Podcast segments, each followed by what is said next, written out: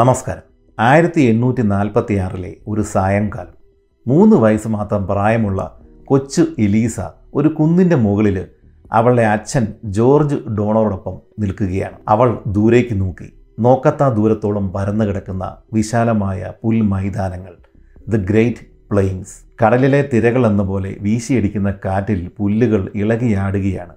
ആ കാഴ്ച കണ്ട് രസിച്ചിരുന്ന അവളുടെ കണ്ണിലേക്ക് മറ്റൊരു ദൃശ്യം പൊടുന്നനെ വന്നു കയറി. നർത്തകികളെപ്പോലെ ഇളകിയാടുന്ന പുല്ലുകളെ വകഞ്ഞു മാറ്റിക്കൊണ്ട് ഇഴയുന്ന സർപ്പം പോലെ ഒരു കൂട്ടം വണ്ടികൾ, ഇളകിയാടുന്ന കടലിലൂടെ പോകുന്ന പായ് വഞ്ചികളെ പോലെ ആ വണ്ടികൾ നിരനിരയായി ഈ പുൽമേടുകൾക്കിടയിലൂടെ സാവധാനം നീങ്ങുകയാണ്. ആ കാഴ്ച കണ്ട് അത്ഭുതപ്പെട്ടു പോയ എലീസ അച്ഛനോട് ചോദിച്ചു, അതെന്താണ്? ഒരു നെടുവീർപ്പോടെ അയാൾ മറുപടി പറഞ്ഞു, മകളെ, അതാണ് പ്രയറി സ്കൂണറുകൾ.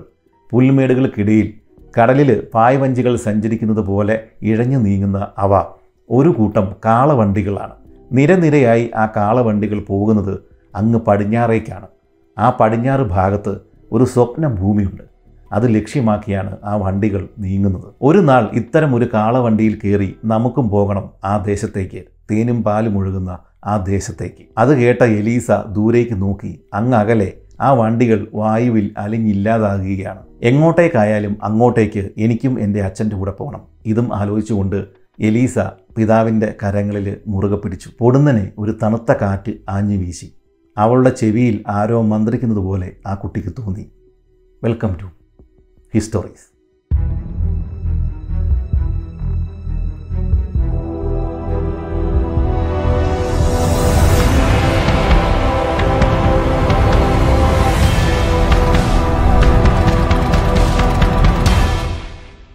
ഇന്നത്തെ വീഡിയോ തുടങ്ങുന്നതിന് മുമ്പ് ഒരു കാര്യം പറഞ്ഞുകൊള്ളട്ടെ.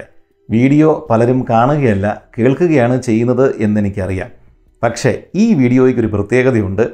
ഈ വീഡിയോ തുടങ്ങി കുറച്ച് കഴിയുമ്പോഴേക്കും ഒരു റൂട്ട് മാപ്പ് ഞാൻ ഈ വീഡിയോയുടെ ഈ ഭാഗത്ത് കാണിക്കും. ആ റൂട്ട് മാപ്പ് ശ്രദ്ധാപൂർവം നോക്കിയാൽ മാത്രമേ ഈ കഥയുടെ ഗതി, ഇതെവിടെയാണ് നടക്കുന്നതെന്നും എന്തുകൊണ്ടാണ് ചില കാര്യങ്ങൾ സംഭവിക്കുന്നത് എന്നും നിങ്ങൾക്ക് മനസ്സിലാകുകയുള്ളൂ. അതുകൊണ്ട് കണ്ണടച്ച് കേൾക്കുന്നവർ ഇടയ്ക്ക് സ്ഥലപ്പേരുകൾ പറയുമ്പോൾ ഇതെവിടാണ് എന്നൊന്ന് അറിയാൻ വേണ്ടിയിട്ട് ഇടയ്ക്ക് സ്ക്രീനിലേക്ക് ഒന്ന് നോക്കണം. നമുക്കറിയാം, 1920-കളിലാണ് ഈ തിരുവിതാംകൂർ ഭാഗത്ത് നിന്ന് മലബാറിലേക്ക് കുടിയേറ്റം ആരംഭിച്ചത്. ഇത്തരം കുടിയേറ്റങ്ങൾ ലോകത്തിൻ്റെ പല ഭാഗങ്ങളിൽ പല സ്ഥലങ്ങളിൽ നിന്ന് നടന്നിട്ടുണ്ട്. നമ്മുടെ ഇവിടുത്തെ കാര്യം നോക്കുകയാണെങ്കിൽ ഈ മധ്യ തിരുവിതാംകൂർ ഭാഗത്തു നിന്നാണ് ആളുകൾ ഇടുക്കി മലബാർ ഭാഗങ്ങളിലേക്ക് കുടിയേറ്റം നടത്തിയിട്ടുള്ളത്. അതിന് പല കാരണങ്ങളുണ്ടായിരുന്നു. കൃഷിഭൂമിയുടെ ലഭ്യതക്കുറവ്, പിന്നെ ജീവിത ചെലവുകളുടെ വർധനവ്, ആളുകളുടെ പെരുപ്പം. കോട്ടയം, പത്തനംതിട്ട ആ ഭാഗങ്ങളിൽ നിന്നൊക്കെ ആളുകൾ ട്രെയിനിലോ ബസ്സിലോ ഒക്കെ കയറിയിട്ട് ഉത്തര കേരളത്തിലെ പല ഭാഗങ്ങളിൽ പല സ്റ്റേഷനുകളിൽ ഇറങ്ങിയ ശേഷം അവിടെ നിന്ന് വീണ്ടും ബസ്സിലോ കാൽനടയായിട്ടോ അല്ലെങ്കിൽ കാളവണ്ടിയിലോ ഒക്കെയാണ് പല മലമ്പ്രദേശങ്ങളിലും കിഴക്കൻ ഭാഗങ്ങളിലുമൊക്കെ എത്തിച്ചേർന്നിരുന്നത്. അവിടെ ചെന്ന ശേഷം അവർ നല്ലപോലെ കഷ്ടപ്പെട്ട് അവിടെ കൃഷിയൊക്കെ ചെയ്ത് പിന്നീട് കുറച്ച് തലമുറകളായിട്ട് അവിടെ താമസിക്കുന്നുണ്ട്. ഇതുപോലെ അമേരിക്കയിൽ ഒരു കുടിയേറ്റം 1800-കളുടെ മധ്യത്തിൽ നടന്നിട്ടുണ്ട്. പുറത്തു നിന്ന് അമേരിക്കയിലേക്ക് നടന്ന കുടിയേറ്റമല്ല, മറിച്ച് അമേരിക്കയുടെ കിഴക്ക് ഭാഗത്ത് നിന്ന് പടിഞ്ഞാറ് ഭാഗത്തേക്ക് നടന്ന കുടിയേറ്റമാണ് നാം ഈ പറഞ്ഞു വരുന്നത്. ഇംഗ്ലണ്ടിൽ നിന്നും യൂറോപ്പിൻ്റെ മറ്റു പല ഭാഗങ്ങളിൽ നിന്നും അമേരിക്കയുടെ കിഴക്കൻ ഭാഗത്താണ് ആളുകൾ ആദ്യം വന്ന് താമസം ഉറപ്പിച്ചിരുന്നത്. അവിടെ നിന്ന് പിന്നീട് പല കാലഘട്ടങ്ങളിലായിട്ടാണ് അമേരിക്കയുടെ മറ്റ് ഭാഗങ്ങളിലേക്ക് ആളുകൾ ചേക്കേറാനായിട്ട് ആരംഭിച്ചത്. തിരുവിതാംകൂറിൽ നിന്ന് മലബാറിലേക്ക് കുടിയേറ്റം നടന്നതുപോലെ അമേരിക്കയുടെ കിഴക്കൻ ഭാഗത്ത് നിന്ന് പടിഞ്ഞാറ് ഭാഗത്തുള്ള കാലിഫോർണിയയിലേക്കാണ് ആളുകൾ കുടിയേറ്റം നടത്തിയിരുന്നത്. അങ്ങനെ കുടിയേറ്റം നടത്താനുള്ള പ്രധാന കാരണങ്ങൾ, കാലിഫോർണിയയിൽ സ്വർണം കണ്ടുപിടിച്ചു, അതുമാത്രമല്ല വിശാലമായിട്ട് കിടക്കുന്ന കൃഷിഭൂമികൾ, അങ്ങനെ പല കാര്യങ്ങൾ, സ്വർണം വിളയുന്ന മണ്ണ് എന്നൊക്കെ പറഞ്ഞ പേരിൽ പല കഥകൾ പ്രചരിച്ചിരുന്നു ആ കാലത്ത്. അതുകൊണ്ടാണ് കിഴക്കൻ ഭാഗത്തുണ്ടായിരുന്ന പല ആളുകൾക്കും ഈ പടിഞ്ഞാറുള്ള കാലിഫോർണിയയിലേക്ക് പോകണം എന്നുള്ള ആഗ്രഹം ഉണ്ടായത്. ഒറിഗൺ ട്രയൽ എന്ന് പറഞ്ഞ പേരിലുള്ള ഒരു കാളവണ്ടി പാതയായിരുന്നു ഈ കുടിയേറ്റക്കാർ പ്രധാനമായിട്ടും ഈ പടിഞ്ഞാറ് ഭാഗത്തേക്ക് പോകുവാൻ വേണ്ടിയിട്ട് തിരഞ്ഞെടുത്തിരുന്നത്. അതിൻ്റെ പ്രധാന കാരണം, കിഴക്ക് നിന്ന് പടിഞ്ഞാറ് ഭാഗത്തേക്ക് പോകുവാനായിട്ട് 2 മാർഗങ്ങളാണ് ഉള്ളത്. ഒന്നുകിൽ ഈ കാൽനടയായിട്ടോ അല്ലെങ്കിൽ കാളവണ്ടിയിലോ ഈ ഒറിഗൺ ട്രയൽ വഴി പടിഞ്ഞാറേക്ക് പോകുക, അല്ലെങ്കിൽ കപ്പൽ യാത്ര, നീണ്ട കപ്പൽ യാത്ര നടത്തിയിട്ട് അമേരിക്കയുടെ പടിഞ്ഞാറ് ഭാഗത്തേക്ക് വന്നെത്തുക.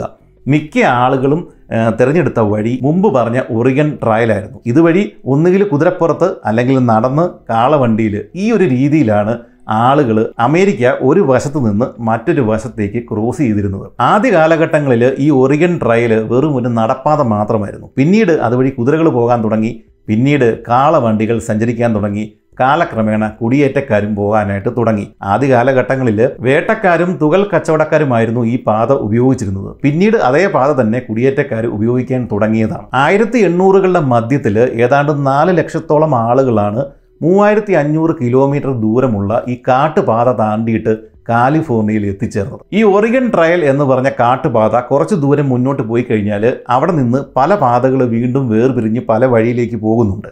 ഈ ഒറിഗൺ ട്രയലിൻ്റെ ഏതാണ്ട് മധ്യഭാഗത്ത് നിന്നാണ് കാലിഫോർണിയ ട്രയൽ എന്ന് പറയുന്ന മറ്റൊരു കാനന പാത അല്ലെങ്കിൽ കാട്ടുവഴി, നടപ്പാത, കുതിരവണ്ടിപ്പാത ഒക്കെ പോകുന്നത്.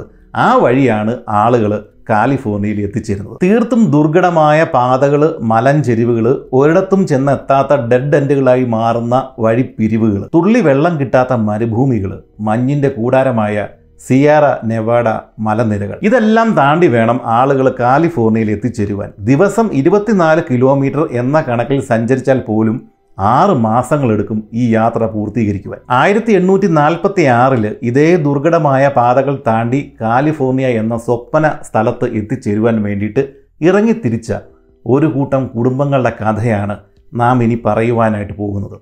1800-കളുടെ മധ്യത്തിൽ ഇല്ലിനോയിസിൽ താമസിച്ചിരുന്ന മറ്റ് പലരെയും പോലെ കാലിഫോർണിയ സ്വപ്നം കണ്ടിരുന്ന ഒരാളാണ് ജോർജ് ഡോണർ. കുടുംബ സദസ്സുകളിലും പള്ളികളിലെ മീറ്റിങ്ങുകളിലുമെല്ലാം ജോർജ് ഡോണർ ഈ ഒരു കാര്യത്തെപ്പറ്റി, കാലിഫോർണിയയിലേക്ക് പോകുന്ന കാര്യത്തെപ്പറ്റി തുടർച്ചയായിട്ട് സംസാരിച്ചു കൊണ്ടേയിരുന്നു. അദ്ദേഹത്തിൻ്റെ സ്വപ്നം അതായിരുന്നു. ജോർജ് ഡോണർ ഈ കാലിഫോർണിയൻ കഥകൾ ദിവസവും വാതോരാതെ സംസാരിക്കുന്നത് കേട്ടിട്ട് ഇയാളുടെ കൂട്ടത്തിലുണ്ടായിരുന്ന മറ്റു ചിലർക്കും കാലിഫോർണിയ ഒരു സ്വപ്ന ഭൂമിയായി തലയിൽ കയറിക്കൂടി. ഒരു ദിവസം കൊണ്ട് എന്നാൽ യാത്ര തുടങ്ങിയേക്കാം എന്ന് വിചാരിച്ച് പോകാൻ പറ്റുന്ന ഒരു സ്ഥലമോ റൂട്ടോ ആയിരുന്നില്ല കാലിഫോർണിയ. തരിശ് ഭൂമികൾ, മഞ്ഞും തണുപ്പും ഒക്കെ ഉള്ള സമയങ്ങളിലും പർവ്വതങ്ങൾ വേനൽക്കാലത്തുമാണ് താണ്ടേണ്ടത്. അതുകൊണ്ട് തന്നെ ശരിയായ സമയത്ത് യാത്ര തുടങ്ങണം, ശരിയായ സമയത്ത് തന്നെ ഓരോ സ്ഥലങ്ങളിലും ചെന്നെത്തണം, അല്ലെങ്കിൽ വഴിയിൽ കുടുങ്ങിപ്പോകും. എന്തായാലും ജോർജ് ഡോണറുടെ കഥകൾ കേട്ടിട്ട് അദ്ദേഹത്തിൻ്റെ കൂടെ കാലിഫോർണിയയിലേക്ക് പോകുവാൻ വേണ്ടിയിട്ട് 32 പേരാണ് തയ്യാറെടുത്തത്. അതായത് 3 കുടുംബങ്ങളിലെ 32 ആളുകൾ. 60 വയസ്സുള്ള ഈ ജോർജ് ഡോണർ, അദ്ദേഹത്തിൻ്റെ ഭാര്യ, 5 പെൺമക്കൾ.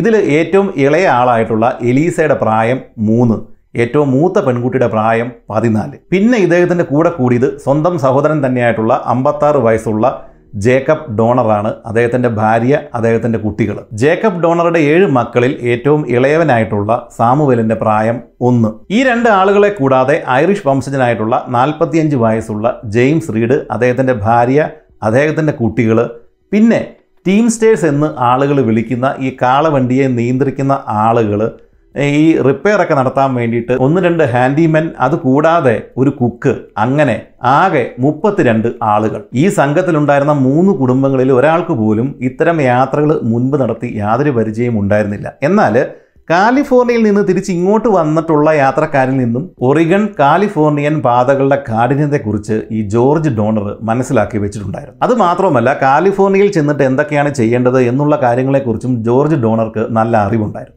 അദ്ദേഹം ആദ്യം ചെയ്തത്, ഇവരുടെ യാത്രയ്ക്ക് വേണ്ടിയിട്ട് ഇവർ തയ്യാറാക്കി വെച്ചിരിക്കുന്ന കാളവണ്ടികൾ, ആ കാളവണ്ടികൾക്ക് നന്നാക്കാനുള്ള സാധനങ്ങൾ, അതിൻ്റെ സ്പെയർ പാർട്സുകൾ, അതൊക്കെ സംഭരിച്ച് വെക്കുക എന്നുള്ളതായിരുന്നു. പോകുന്ന വഴിയിൽ ഒരു മഴ പെയ്തു കഴിഞ്ഞാൽ ഈ വണ്ടികൾ ചെളിയിൽ ആണ്ടുപോകും എന്നും അങ്ങനെ വന്നു കഴിഞ്ഞാൽ വീലുകൾ, ആക്സിലും ഒക്കെ ഒടിയും എന്നും ഇദ്ദേഹത്തിന് അറിയാം. അപ്പോൾ അതിന് വേണ്ടിയിട്ടുള്ള സാധനങ്ങളെല്ലാം ഇദ്ദേഹം ആദ്യമേ സംഭരിച്ച് വെച്ചു. ഇത് റിപ്പയർ ചെയ്യുവാൻ വേണ്ടിയിട്ട് ഒരാളെയും അദ്ദേഹം ആദ്യമേ തന്നെ സംഘടിപ്പിച്ചു. കുട്ടികൾക്ക് പാലിനായിട്ട് കൂടുതൽ ഉൽപ്പാദനശേഷിയുള്ള പശുക്കളെ ഈ കൂട്ടത്തിൽ കൊണ്ടുപോകാൻ വേണ്ടിയിട്ട് ഇദ്ദേഹം തീരുമാനിച്ചു. അതുമാത്രമല്ല, കാവൽ നായ്ക്കൾ, കുറച്ച് കുതിരകൾ, ഇത്രയും മൃഗങ്ങളെ കൂടി ഇദ്ദേഹം വാങ്ങി. കൂടാതെ കാലിഫോർണിയയിൽ ചെന്ന ശേഷം അവിടെ കൃഷിഭൂമിയൊക്കെ വാങ്ങിയിട്ട് കൃഷി ചെയ്യുവാൻ വേണ്ടിയിട്ട് ആവശ്യമായിട്ടുള്ള നല്ല ഇനം വിത്തുകൾ, പണിയായുധങ്ങൾ, ഇതെല്ലാം ഈ കാളവണ്ടിക്കുള്ളിൽ അല്ലെങ്കിൽ പല വണ്ടികളിലായിട്ട് ഇദ്ദേഹം സംഭരിച്ചു വെച്ചു. അവസാനമായിട്ട് നല്ല ഇനം കോട്ടൺ തുണികൾ, ചിത്രപ്പണികളൊക്കെ ഉള്ള തുവാലകൾ, കാതിലിടുന്ന കമ്മലുകൾ, മുത്തുകൾ, നല്ല കളറുള്ള മുത്തുകൾ, ഇതൊക്കെ വാങ്ങിച്ച് വെക്കാൻ വേണ്ടിയിട്ട് ഈ സംഘത്തിൽ വരാൻ തയ്യാറായിട്ടുള്ള പെണ്ണുങ്ങളോട് ഇദ്ദേഹം പറഞ്ഞു. അതിൻ്റെ പ്രധാന ഉദ്ദേശം ഈ പോകുന്ന വഴി നേറ്റീവ് അമേരിക്കൻസിനെ കാണേണ്ടി വരും. അപ്പോൾ അവരെ സന്തോഷിപ്പിക്കാൻ വേണ്ടിയിട്ടാണ് ഇത്തരം സാധനങ്ങൾ കൈ കരുതാൻ പറഞ്ഞത്, അവർക്ക് ഗിഫ്റ്റൊക്കെ കൊടുക്കാൻ വേണ്ടിയിട്ട്. അങ്ങനെ 9 കാളവണ്ടികളിലേക്കാണ് ഇത്രയും സാധനങ്ങൾ ഈ ഡോണറും സംഘവും കയറ്റിയത്. അങ്ങനെ അവസാനം ഇല്ലിനോയ്സിലെ സ്പ്രിംഗ് ഫീൽഡിൽ ഈ യാത്രയ്ക്ക് തയ്യാറായിട്ട് 3 കുടുംബങ്ങളിലെ ആളുകൾ, 32 ആളുകൾ തയ്യാറായിട്ട് ഒരുമിച്ച് കൂടി. യാത്ര തുടങ്ങുന്ന ദിവസം, അത് തുടങ്ങുന്നതിന് മുമ്പ് ഇവരെല്ലാം വട്ടം കൂടി നിന്നു ഒരു ചെറിയ പ്രാർത്ഥനയൊക്കെ നടത്തി. അതിനുശേഷം ഈ പോകുന്ന ആളുകളുടെ സ്പിരിറ്റ് ഒന്ന് കൂട്ടാൻ വേണ്ടിയിട്ട് ജോർജ് ഡോണർ ഒരു ചെറിയ പ്രസംഗവും നടത്തി. The home is behind you, the world is ahead എന്നൊക്കെ പറഞ്ഞിട്ട് നല്ല സ്പിരിറ്റ് കയറുന്ന രീതിയിലുള്ള ഒരു പ്രസംഗമാണ് ഇദ്ദേഹം നടത്തിയത്. ഈ വാങ്ങിച്ചു കൂട്ടിയ സാധനങ്ങൾ മാത്രം പോരാ, ഈ പോകുന്ന ആളുകളുടെ മനസ്സിൻ്റെ ലെവലും കൂടെ നന്നായാൽ മാത്രമേ ഈ യാത്ര വിജയകരമാകൂ എന്ന് ഈ ഡോണർക്ക് അറിയാമായിരുന്നു. അതുകൊണ്ടാണ് അദ്ദേഹം ഇവരുടെയൊക്കെ ആവേശം കയറ്റുന്ന രീതിയിൽ നല്ല പ്രസംഗമൊക്കെ നടത്തിയത്. ഇന്നേക്ക് 6 മാസങ്ങൾ കഴിയുമ്പോഴേക്കും നമ്മൾ കാലിഫോർണിയയിൽ എത്തിച്ചേരും, നമ്മുടെ പെൺകുട്ടികളൊക്കെ അവിടുത്തെ ധനവാന്മാരുടെ ഭാര്യമാരായിട്ട് മാറും, ആൺകുട്ടികൾ കച്ചവട കപ്പലുകൾ വാങ്ങിക്കും, ആ കപ്പലുകളിലാവും നമ്മൾ കൃഷി ചെയ്യുന്ന സാധനങ്ങളൊക്കെ കയറ്റി അയക്കുന്നത്. അങ്ങനെ പല പല കാര്യങ്ങൾ ജോർജ് ഡോണർ ആളുകൾക്ക് വേണ്ടി പറഞ്ഞു. പ്രസംഗം അങ്ങനെ നീണ്ടുപോയിക്കൊണ്ടേയിരുന്നു. ഇതിനിടയിൽ ഒരു ചെറിയ വാഗണകത്ത് നിന്ന് ഒരു ചുമയും ശബ്ദവും ഒക്കെ കേട്ടു.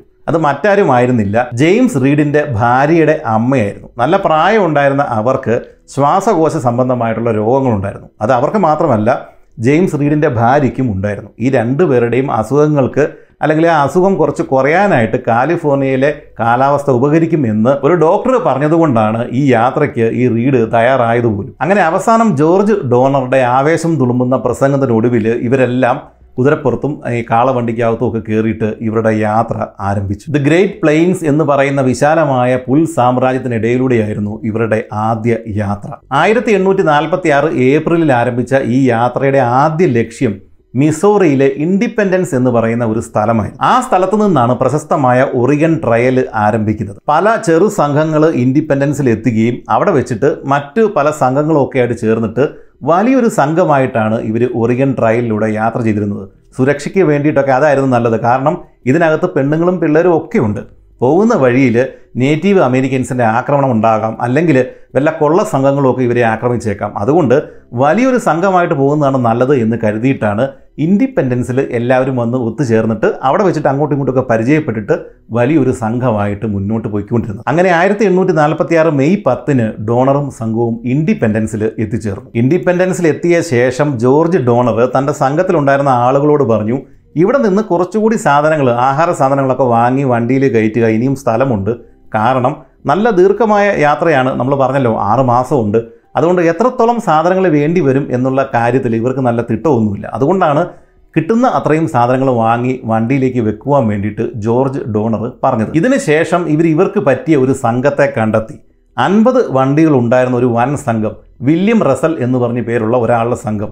ആ സംഘത്തിൻ്റെ കൂടെയാണ് ഇനി ഇവരുടെ യാത്ര പുനരാരംഭിക്കുന്നത്. ഇൻഡിപെൻഡൻസിൽ ചെന്ന് കഴിഞ്ഞപ്പോഴേക്കും അനേകം ആളുകൾ, അനേകം കാളവണ്ടികൾ, സൗഹൃദരായ മനുഷ്യർ, ഇതെല്ലാം കണ്ടു കഴിഞ്ഞപ്പോഴേക്കും ഈ ജോർജ് ഡോണറുടെ സംഘത്തിലുണ്ടായിരുന്ന ആളുകൾക്ക് അവർ കാലിഫോർണിയയ്ക്ക് തൊട്ടടുത്ത് എത്തിയതായിട്ട് തോന്നി.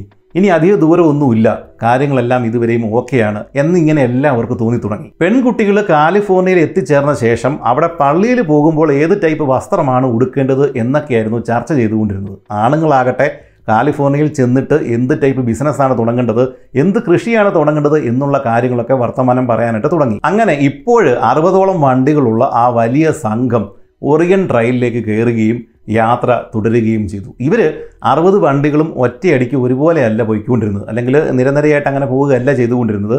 10 വണ്ടികളുടെ ഓരോ ഗ്രൂപ്പായിട്ട് തിരിച്ചിട്ട് ഈ 10 വണ്ടികൾ പല ഗ്രൂപ്പുകളായിട്ടാണ് മുന്നോട്ട് പോയിക്കൊണ്ടിരുന്നത്. ഈ പോകുന്ന വഴികളിൽ വേട്ടക്കാരും തുകൽ കച്ചവടക്കാരും ഒക്കെ ഉണ്ടാക്കി വെച്ചിരിക്കുന്ന ചെറിയ ചെറിയ കോട്ടകളുണ്ട്. അതൊക്കെയാണ് ഇവർ ഇടത്താവളങ്ങളായിട്ട് ഉപയോഗിച്ചുകൊണ്ടിരുന്നത്. ഏതെങ്കിലും അടുത്ത് കാണുന്ന ഒരു ഇടത്താവളം ഇവർ ലക്ഷ്യമായിട്ട് പറയും. അങ്ങനെ ഈ പല ഗ്രൂപ്പുകൾ വൈകുന്നേരത്തോടെ ഈ ഇടത്താവളത്തിലെത്തുകയും അവിടെ ഒരുമിച്ച് കൂടി വസിക്കുകയും ക്യാമ്പ് ചെയ്യുകയും പിറ്റേന്ന് രാവിലെ ഇവർ വീണ്ടും പല ഗ്രൂപ്പുകളായിട്ട് നടന്ന് നീങ്ങുകയും അടുത്ത ദിവസം ഇതുപോലെ തന്നെ മറ്റൊരു ഇടത്താവളത്തിൽ, മറ്റൊരു കോട്ടയിൽ ഇവർ യാത്ര അവസാനിപ്പിക്കുകയും കിടന്നുറങ്ങുകയും വീണ്ടും യാത്ര ആരംഭിക്കുകയും ചെയ്യും. ജോർജ് ഡോണറുടെ സംഘത്തിലുണ്ടായിരുന്ന ജെയിംസ് റീഡ്, അദ്ദേഹത്തിൻ്റെ ആ ഒരു കുടുംബം, അവർ ഈ ഒരു വലിയ യാത്രയുടെ ഏറ്റവും പുറകിലത്തെ ഗ്രൂപ്പിലായിട്ടാണ് സഞ്ചരിച്ചിരുന്നത്. ഈ സഞ്ചരിക്കുന്ന വഴി നേരത്തെ തന്നെ രോഗമുണ്ടായിരുന്ന ഇദ്ദേഹത്തിൻ്റെ അമ്മായി അമ്മയ്ക്ക് രോഗം മൂർച്ഛിച്ചു. ഓരോ ദിവസങ്ങൾ കഴിയും തോറും അവരുടെ ശ്വാസം മുട്ടൽ കൂടുകയും ഒരു ദിവസം അവർ മരണപ്പെടുകയും ചെയ്തു. പുരോഹിതന്മാരോ ആശുപത്രിയോ ഒന്നും ആ വഴിയിലില്ല എന്ന് ഓർക്കുക. അതുകൊണ്ട് തന്നെ ഇവർ വഴിയുടെ സൈഡിൽ തന്നെ ഒരു കുഴിയെടുത്തിട്ട് അവരെ സംസ്കരിക്കുകയും ഒരു കുരിശ് വെക്കുകയും പ്രാർത്ഥന ചൊല്ലുകയും അതിനുശേഷം അവിടെ നിന്ന് യാത്ര പുനരാരംഭിക്കുകയും ചെയ്തു. ജൂൺ 16 ആയതോടെ ഇവരുടെ ഈ സംഘം ഏതാണ്ട് 700 കിലോമീറ്ററുകൾ സഞ്ചരിച്ച് കഴിഞ്ഞിരുന്നു. ഗ്രേറ്റ് പ്ലെയിൻസിലൂടെയുള്ള യാത്ര തികച്ചും ആയാസരഹിതമായിരുന്നു. കാലിഫോർണിയൻ യാത്രയിലെ ഏറ്റവും ഈസിയായ ഭാഗമാണ് ഇവരിപ്പോൾ സഞ്ചരിച്ചു കൊണ്ടിരിക്കുന്നത്. ഇവർ പോകുന്ന വഴിയിൽ നല്ലൊരു മഴയുണ്ടായി. ആ ഒരു സമയത്ത് ചില നദികളിൽ പെട്ടെന്ന് വെള്ളം പൊങ്ങിയതുകൊണ്ട് ഇവർ കുറച്ച് ലേറ്റായി. പക്ഷേ മണിക്കൂറുകൾ കഴിഞ്ഞപ്പോഴേക്കും ഈ വെള്ളം ഇറങ്ങിപ്പോയതിനാൽ ഇവർക്ക് ഈ നദികൾ ഇറങ്ങിക്കയറി മറികടക്കുവാനായിട്ട് സാധിച്ചു. ഇതിനിടയിൽ ഇവരുടെ ഈ സംഘത്തിൻ്റെ വലിപ്പം ഇരട്ടിക്ക് മേളിലായി കഴിഞ്ഞിരുന്നു. അതിൻ്റെ പ്രധാന കാരണം ഇവർ പോകുന്ന വഴിയിൽ ചെറിയ സംഘങ്ങൾ, 1-2 ഫാമിലികളുള്ള സംഘങ്ങൾ ഒറ്റ തിരിഞ്ഞ് നടക്കുന്നുണ്ട്, അല്ലെങ്കിൽ പോകുന്നുണ്ട് ഈ വഴിയിൽ. അവർ ഈ വലിയ സംഘത്തെ കണ്ടു കഴിഞ്ഞപ്പോഴേക്കും ഇവരുടെ കൂടെ ഇങ്ങ് കൂടി. ഇവരെ എല്ലാം ചേർത്തിട്ട് കാലിഫോർണിയയിൽ ചെന്നിട്ട് ഒരു ഗ്രാമം തന്നെ ഉണ്ടാക്കി കളയാം എന്നൊക്കെ ജോർജ് ഡോണർ മനസ്സിൽ കണക്ക് കൂട്ടി. അടുത്ത ഇടത്താവളമായിട്ടുള്ള ഫോർട്ട് ലാമറിയ, അങ്ങോട്ടേക്ക് ഇനി 320 കിലോമീറ്ററുകളാണ് ബാക്കിയുള്ളത്. ഇതുവരെയും കാര്യങ്ങളെല്ലാം സ്മൂത്തായിരുന്നു. അതായത് ജൂലൈ 12 വരെയും ഒരു കുഴപ്പങ്ങളും ഉണ്ടായിരുന്നില്ല. ജൂലൈ 12 ഇവർ സഞ്ചരിക്കുന്ന ദിശയ്ക്ക് ഓപ്പോസിറ്റ് ദിശയിൽ നിന്ന്, അതായത് കാലിഫോർണിയൻ ഭാഗത്ത് നിന്ന് ഒരാൾ കുതിരപ്പുറത്ത് എത്തി. അയാൾ ഈ പോകുന്ന വഴിയിൽ പല ആളുകൾക്കും ഇദ്ദേഹത്തിൻ്റെ കയ്യിലുണ്ടായിരുന്ന ഒരു നോട്ടീസ് കൊടുക്കുന്നത് ഇവർ കണ്ടു.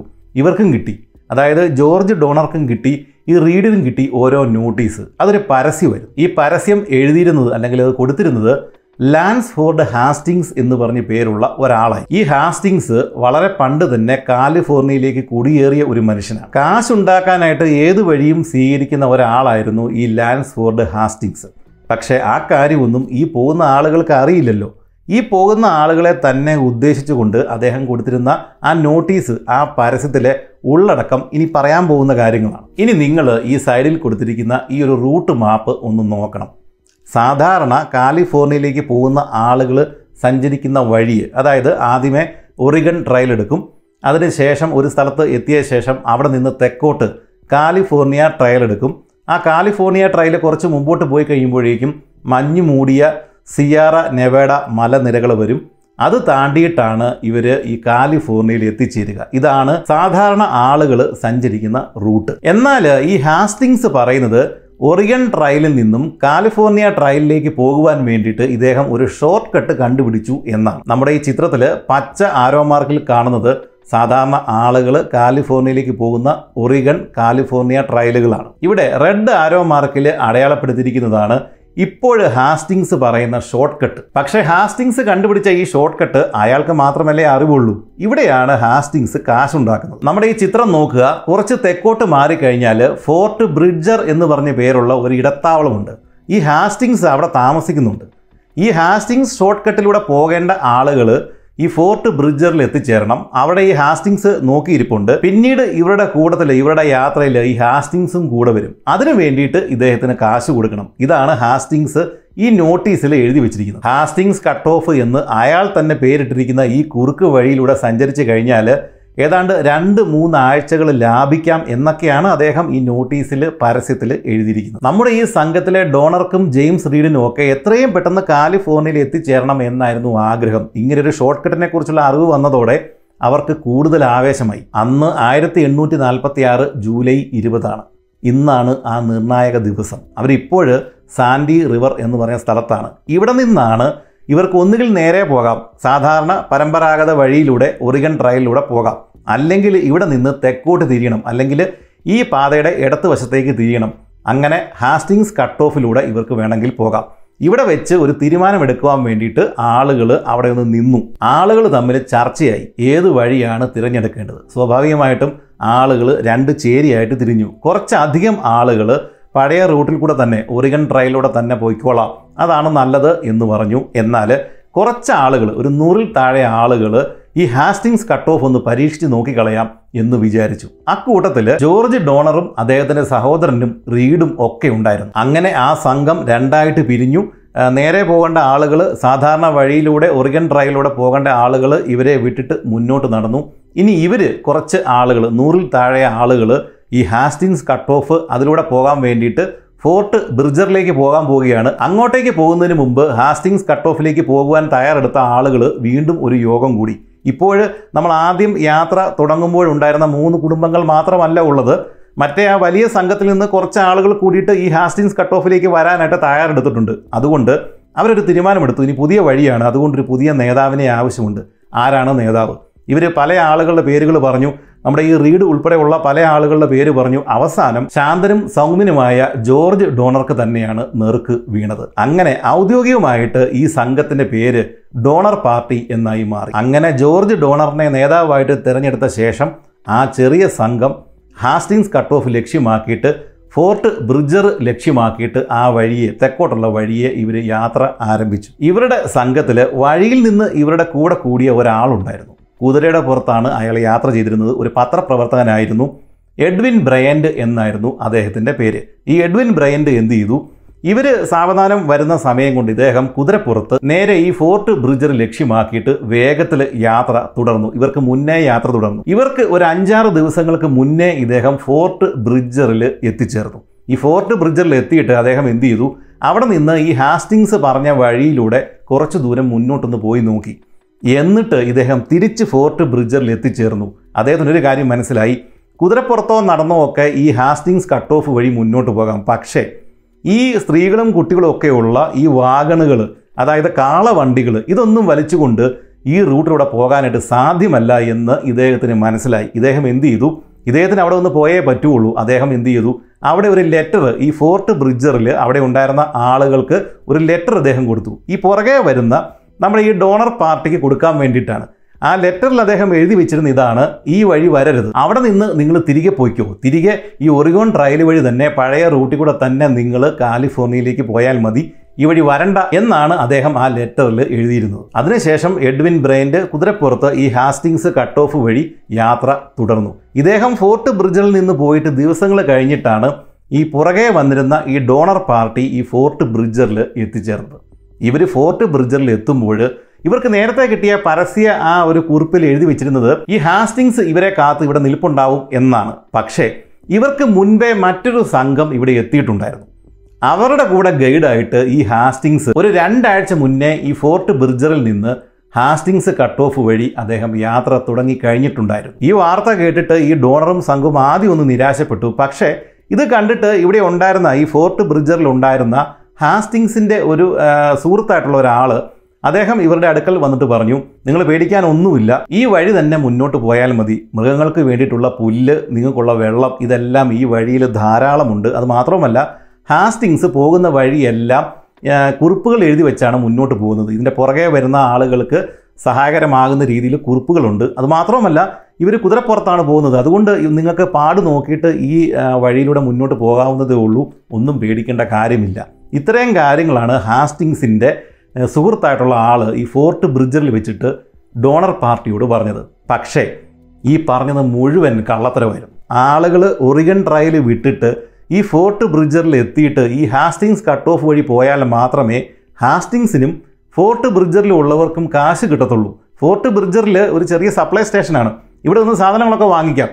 അതിനുശേഷം ഹാസ്റ്റിങ്സ് കട്ട് ഓഫ് വഴിയാണ് ആളുകൾ പോകുന്നതെങ്കിൽ ആ കൂലി ഹാസ്റ്റിങ്സിന് കിട്ടുകയും ചെയ്യും. അങ്ങനെ ഇവർക്ക് 2 പേർക്കും ഈ ഒരു പാത വഴി ആളുകൾ വരുന്നത് നല്ലതാണ് എന്നുള്ളൊരു കാര്യം കൊണ്ട് ഇനിയും ആളുകൾ വരാൻ വേണ്ടിയിട്ട് ഇവർ കള്ളത്തരം പറഞ്ഞതാണ്. ഇത് കൂടാതെ നമ്മൾ മുമ്പ് പോയ പത്രപ്രവർത്തകൻ എഡ്വിൻ ബ്രയൻ്റ് എഴുതി വെച്ചിരുന്ന ആ കത്തുണ്ടല്ലോ, ആ കത്ത് മനഃപൂർവ്വം ഈ ഫോർട്ട് ബ്രിഡ്ജറിലുണ്ടായിരുന്ന ആളുകൾ ഈ ഡോണർ സംഘത്തെ കാണിച്ചില്ല. അത് കാണിച്ചാൽ ഇവർ തിരിച്ചു പോകുമല്ലോ. അങ്ങനെ ശരിക്കും പറഞ്ഞാൽ ഇവർ പറ്റിക്കപ്പെട്ടു. പക്ഷേ ആ ഒരു കാര്യം അറിയാതെയാണ് ഇവരിനി ഈ ഫോർട്ട് ബ്രിഡ്ജറിൽ നിന്ന് ഹാസ്റ്റിങ്സ് കട്ട് ഓഫിലേക്ക് യാത്ര തുടരാനായിട്ട് തീരുമാനിച്ചിരിക്കുന്നത്. ഡോണർ പാർട്ടിക്ക് കൂടുതൽ ആവേശം പകരാൻ വേണ്ടിയിട്ട് ഫോർട്ട് ബ്രിഡ്ജറിൽ ഉണ്ടായിരുന്ന ആളുകൾ പറഞ്ഞു, ഈ വഴി പോയി കഴിഞ്ഞാൽ നിങ്ങൾക്ക് 2 ആഴ്ച ലാഭിക്കാം, അതുമാത്രവുമല്ല 560 കിലോമീറ്ററുകളുടെ ലാഭമുണ്ട്. ഇത്രയൊക്കെ കേട്ട് കഴിഞ്ഞപ്പോഴേക്കും സ്വാഭാവികമായിട്ടും നമ്മുടെ ഈ ജോർജ് ഡോണർ, റീഡ് അവരെല്ലാം സന്തോഷിച്ചു. കാരണം അവരുടെ തീരുമാനം ശരിയായിരുന്നു, ഈ വഴി വന്നത് നന്നായി. മറ്റേ വഴിയെ പോകുന്ന ആളുകൾക്ക് മുന്നേ, 1 മാസം മുന്നേ എങ്കിലും ഇവർക്ക് കാലിഫോർണിയയിൽ എത്തിച്ചേരാം. ഇതൊക്കെയാണ് അവർ ചിന്തിച്ചത്. ഫോർട്ട് ബ്രിഡ്ജറിൽ ഇവരൊരു 4 ദിവസം വിശ്രമിച്ചു. അതിനുശേഷം ജൂലൈ 31 ഇവർ ഹാസ്റ്റിങ്സ് കട്ട് ഓഫ് ലക്ഷ്യമാക്കി ഇവർ വീണ്ടും യാത്ര ആരംഭിച്ചു. എന്നാൽ യാത്ര തുടങ്ങിയ ആദ്യ ദിവസങ്ങളിൽ തന്നെ ഇത് പറഞ്ഞതുപോലെ നല്ല വഴിയല്ല എന്ന് ഈ ഡോണർ സംഘത്തിന് മനസ്സിലായി. കുത്തനെയുള്ള കയറ്റവും കുത്തനെയുള്ള ഇറക്കവും ഇത് രണ്ടും കാളവണ്ടികൾക്ക് ബുദ്ധിമുട്ടാണ്. കാളവണ്ടികൾ ഉരുണ്ട് ഈ കൊക്കയിലേക്ക് മറിഞ്ഞു പോകാതിരിക്കാൻ വേണ്ടിയിട്ട് ഇതിൻ്റെ ഈ ചക്രങ്ങളിൽ പിടിച്ചുകൊണ്ടാണ് ഇവർ ഈ ഇറക്കം മുഴുവൻ ഇറക്കിക്കൊണ്ടിരുന്നത്. വഴിയിലുണ്ടായിരുന്ന വലിയ കല്ലുകൾ വണ്ടികൾ പോകാൻ വേണ്ടിയിട്ട് ഇവർക്ക് ഉരുട്ടി മാറ്റേണ്ടി വന്നു. വർഷങ്ങളായിട്ട് ആളുകൾ പോയിട്ട് വണ്ടികൾക്ക് വേണ്ടിയിട്ട് തെളിഞ്ഞു കിടന്നിരുന്ന ഒറിഗൺ ട്രയൽ പോലെ ആയിരുന്നില്ല പുതുതായിട്ട് കണ്ടുപിടിച്ച ഈ ഹാസ്റ്റിങ്സ് കട്ട് ഓഫ്. ഇതുവഴി വണ്ടികളൊന്നും ഇതുവരെ പോയിട്ടില്ല. കുതിരപ്പുറത്താണ് ആളുകൾ ഈ വഴി പോയിക്കൊണ്ടിരുന്നത്. പക്ഷേ ഈ വഴി വണ്ടിയിൽ ആദ്യം വരുന്ന ആളുകളാണ് നമ്മുടെ ഈ ഡോണറും സംഘവും. നമ്മളൊരു കാര്യം ഓർക്കേണ്ടത്, ഇവരിപ്പോഴും ഹാസ്റ്റിങ്സ് കട്ട് ഓഫ് വഴിയാണ് മുന്നോട്ട് പോയിക്കൊണ്ടിരിക്കുന്നത്. ഇവർക്ക് ഒരു 10-12 ദിവസങ്ങൾക്ക് മുന്നേ യഥാർത്ഥ ഹാസ്റ്റിങ്സ് മറ്റൊരു സംഘവുമായിട്ട് ഇതേ വഴി മുന്നോട്ട് പോയിട്ടുണ്ട്. അവർ പക്ഷേ കുതിരപ്പുറത്താണ് പോകുന്നത്. ഹാസ്റ്റിങ്സിനറിയാം പുറകെ ആൾ വരുന്നുണ്ട് എന്ന്. അതുകൊണ്ട് ഹാസ്റ്റിങ്സ് എന്ത് ചെയ്തു, ഈ പോകുന്ന വഴിയെല്ലാം ഈ റൂട്ട് പറഞ്ഞുകൊണ്ട് അല്ലെങ്കിൽ പോകുന്ന വഴിയിലെ കാര്യങ്ങളൊക്കെ പറഞ്ഞുകൊണ്ട് ചില നോട്ടീസ് പല സ്ഥലങ്ങളിലും പതിപ്പിച്ച് വെച്ചിട്ടുണ്ടായിരുന്നു. ഹാസ്റ്റിങ്സ് പുറകെ വരുന്നവർക്ക് വേണ്ടിയിട്ടാണ് ഇത് ചെയ്തിരുന്നത്. അങ്ങനെ ഹാസ്റ്റിങ്സ് ഇട്ട മാർക്കുകളും നോട്ടീസും ഒക്കെ വായിച്ച് ഈ സംഘം മുന്നോട്ട് പോയിക്കൊണ്ടിരുന്നു.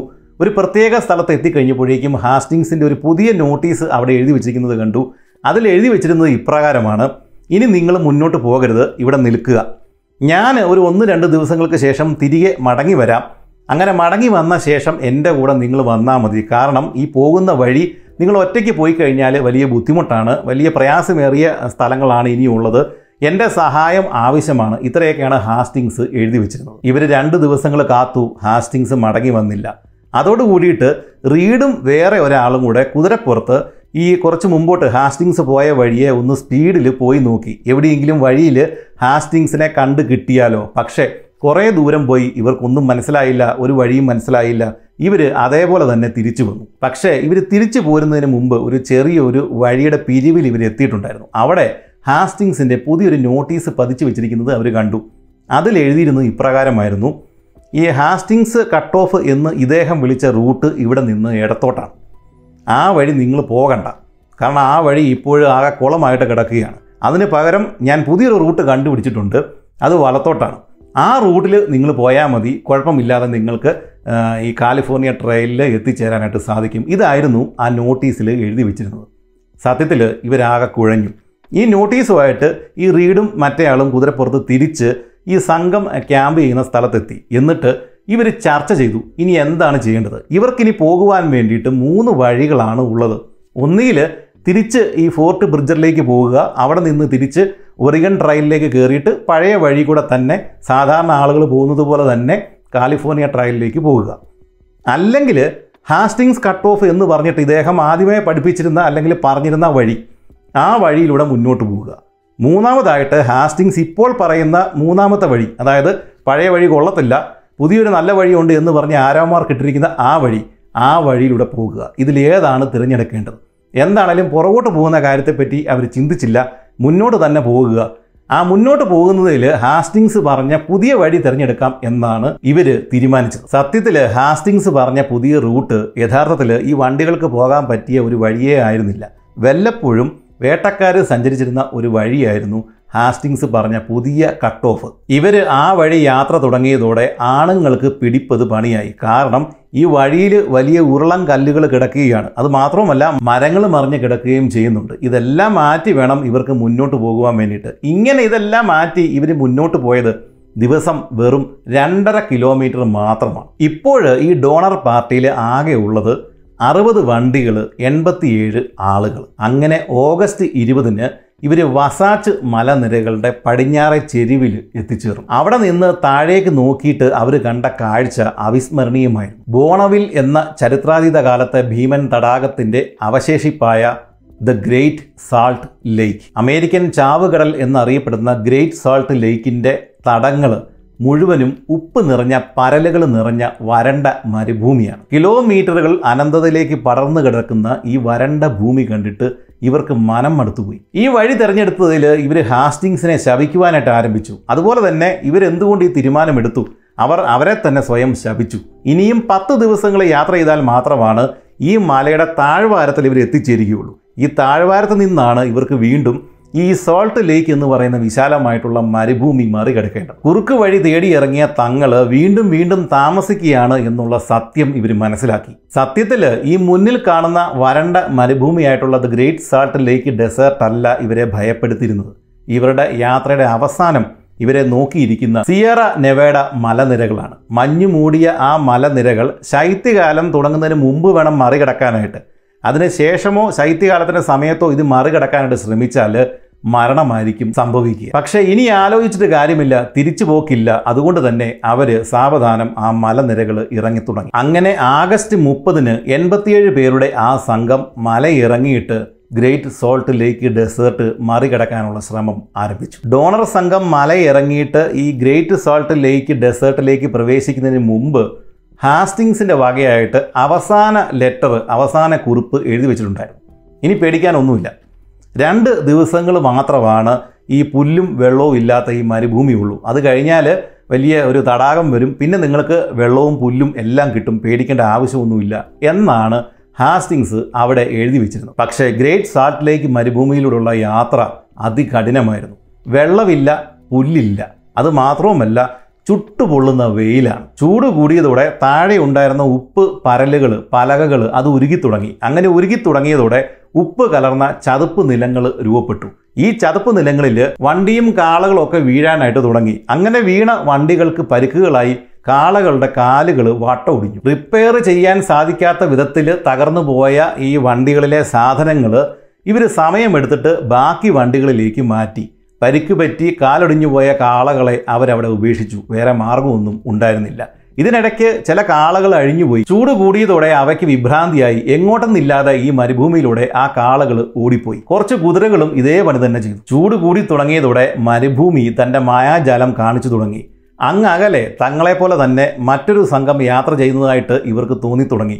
അതൊരു മരീചികയാണ് എന്ന് ഇവർക്ക് തിരിച്ചറിയാനായിട്ട് സാധിച്ചില്ല. ഇവരിൽ പലരും വിചാരിച്ചത് അത് മുന്നേ പോകുന്ന ഹാസ്റ്റിങ്സിൻ്റെ സംഘമാണ്, കുറച്ച് ദൂരം മുന്നോട്ട് പോയി കഴിഞ്ഞാൽ അവരുടെ ഒപ്പം എത്തിച്ചേരാം, അങ്ങനെയൊക്കെ വിചാരിച്ചിട്ട് ചിലർ സന്തോഷിക്കുക പോലും ചെയ്തു. പക്ഷേ ഇതെല്ലാം വെറും മായക്കാഴ്ചകൾ മാത്രമായിരുന്നു. ഹാസ്റ്റിങ്സ് എഴുതി വെച്ചതുപോലെ വെറും 2 ദിവസങ്ങൾ കൊണ്ട് മരുഭൂമി മറികടക്കാനായിട്ട് അവർക്ക് സാധിച്ചില്ല. നീണ്ട 6 ദിവസങ്ങൾ 130 കിലോമീറ്ററുകൾ താണ്ടിയ ശേഷമാണ് അവർക്ക് ഈ മരുഭൂമി മറികടക്കാനായത്. അവസാനം 7-ാം ദിവസം ഇവർ മരുഭൂമിയുടെ അതിർത്തിയിലുള്ള ചെറിയൊരു അരുവിയുടെ സമീപം എത്തിച്ചേർന്നു. ആളുകൾക്ക് നാശനഷ്ടമൊന്നും ഉണ്ടായില്ല, പക്ഷേ ഇവരുടെ വാഗണുകൾ തകർന്നു, കാളകൾ ഓടിപ്പോയി, കുതിരകൾ കൊല്ലപ്പെട്ടു. ഇവിടെ നിന്ന് മുന്നോട്ട് പോകുവാൻ വേണ്ടിയിട്ട് ഹാസ്റ്റിങ്സിൻ്റെ അടയാളങ്ങളൊന്നും തന്നെയും ഉണ്ടായിരുന്നില്ല. ദിശ നോക്കിയിട്ട് ഇവർ മുന്നോട്ട് നടന്നു. അവസാനം സെപ്റ്റംബർ 26-ന് ഇവർ പരമ്പരാഗത റൂട്ടായിട്ടുള്ള കാലിഫോർണിയ ട്രയലിൽ എത്തിച്ചേർന്നു. ഈ ഒരു റൂട്ട് നിങ്ങൾ ഈ ഭൂപടത്തിൽ നോക്കിയാലാണ് കറക്റ്റായിട്ട് മനസ്സിലാകുകയുള്ളൂ. ഇവരെടുത്ത കട്ട് ഓഫ് ഇവരവസാനം വീണ്ടും സാധാരണ ആൾക്കാർ പോകുന്ന കാലിഫോർണിയ ട്രയലിൽ ഇപ്പോൾ എത്തിച്ചേർന്നിരിക്കുകയാണ്. ഇനി എന്താണ് പ്രശ്നം എന്ന് നമ്മളിൽ പലരും ഇപ്പോൾ ആലോചിക്കുന്നുണ്ടാവും. പക്ഷേ ഇവിടെ ഒരു പ്രശ്നമുണ്ട്. ഈ ഹാസ്റ്റിങ്സ് കട്ട് ഓഫിൽ കയറിയ ശേഷം ഇവർക്ക് നഷ്ടമായത് 1 മാസമാണ്. അതായത് ഈ കട്ട് ഓഫിലൂടെ യാത്ര ചെയ്ത് ഇപ്പോൾ ഈ കാലിഫോർണിയ ട്രയലിൽ എത്തിച്ചേരുവാൻ വേണ്ടിയിട്ട് ഇവർ 2 മാസം എടുത്തു. അതിൽ 1 മാസം ഇവർക്ക് നഷ്ടമായ മാസമാണ്. ആ 1 മാസം കൊണ്ട് ഇവരുടെ കൂടെ ഉണ്ടായിരുന്ന ആളുകൾ സിയേറ നെവേഡ മലനിരകൾ മറികടന്ന് കാലിഫോർണിയയിൽ എത്തിച്ചേർന്നിട്ടുണ്ടായിരുന്നു. ചിത്രം നോക്കിയാൽ മനസ്സിലാക്കാം. ഹംബോൾട്ട് നദിയുടെ തീരത്ത് വെച്ചാണ് ഇവർ വീണ്ടും കാലിഫോർണിയ ട്രയലിലേക്ക് കയറിയത്. അവിടെ വെച്ചിട്ട് ഒരു കൂട്ടം നേറ്റീവ് അമേരിക്കൻസ് ഇവരുടെ സംഘത്തെ ആക്രമിക്കുകയും ഇവരുടെ കയ്യിലുണ്ടായിരുന്ന കുതിരകൾ കാളകൾ ഇവറ്റകളെ ചില എണ്ണത്തെയൊക്കെ കൊല്ലുകയും മറ്റ് ചിലവയെ തട്ടിക്കൊണ്ടു പോവുകയും ചെയ്തു. നിസ്സഹായരായിട്ട് നോക്കി നിൽക്കാനല്ലാതെ ഇവർക്ക് മറ്റൊന്നും കഴിയുമായിരുന്നില്ല. മുമ്പ് പറഞ്ഞിരുന്നല്ലോ, ഇവരൊരൊറ്റ സംഘമായിട്ടല്ല മുന്നോട്ട് പോയിക്കൊണ്ടിരിക്കുന്നത്, പല ഗ്രൂപ്പുകളായിട്ടാണ്. ആ ഗ്രൂപ്പുകളിൽ ഡോണറുടെ ഗ്രൂപ്പാണ് ഏറ്റവും മുന്നേ പോയിക്കൊണ്ടിരുന്നത്. ഏറ്റവും പുറകെ ഈ റീഡും സംഘവുമാണ്. റീഡിൻ്റെ ഗ്രൂപ്പിനേക്കാളും 1 ദിവസം മുന്നിലായിരുന്നു ഈ ഡോണറുടെ സംഘം. സത്യത്തിൽ ഈ 2 ഗ്രൂപ്പിലുള്ള ആളുകളെല്ലാം നിരാശരായിരുന്നു. അവർക്ക് ഭയങ്കര ദേഷ്യം ഉണ്ടായിരുന്നു. കാരണം എങ്ങനെയും മഞ്ഞുകാലത്തിന് മുമ്പ് സിയേറ നെവേഡ മലനിരകൾ മറികടന്നേ മതിയാവും, അങ്ങനെ എത്തിച്ചേരാനായിട്ട് പറ്റുമോ, ഇങ്ങനെയൊക്കെ വിചാരിച്ചിട്ട് തങ്ങളെ കൊണ്ടാവുന്ന രീതിയിൽ സ്പീഡിലൊക്കെയാണ് ഇവർ നടന്നുകൊണ്ടിരുന്നത്.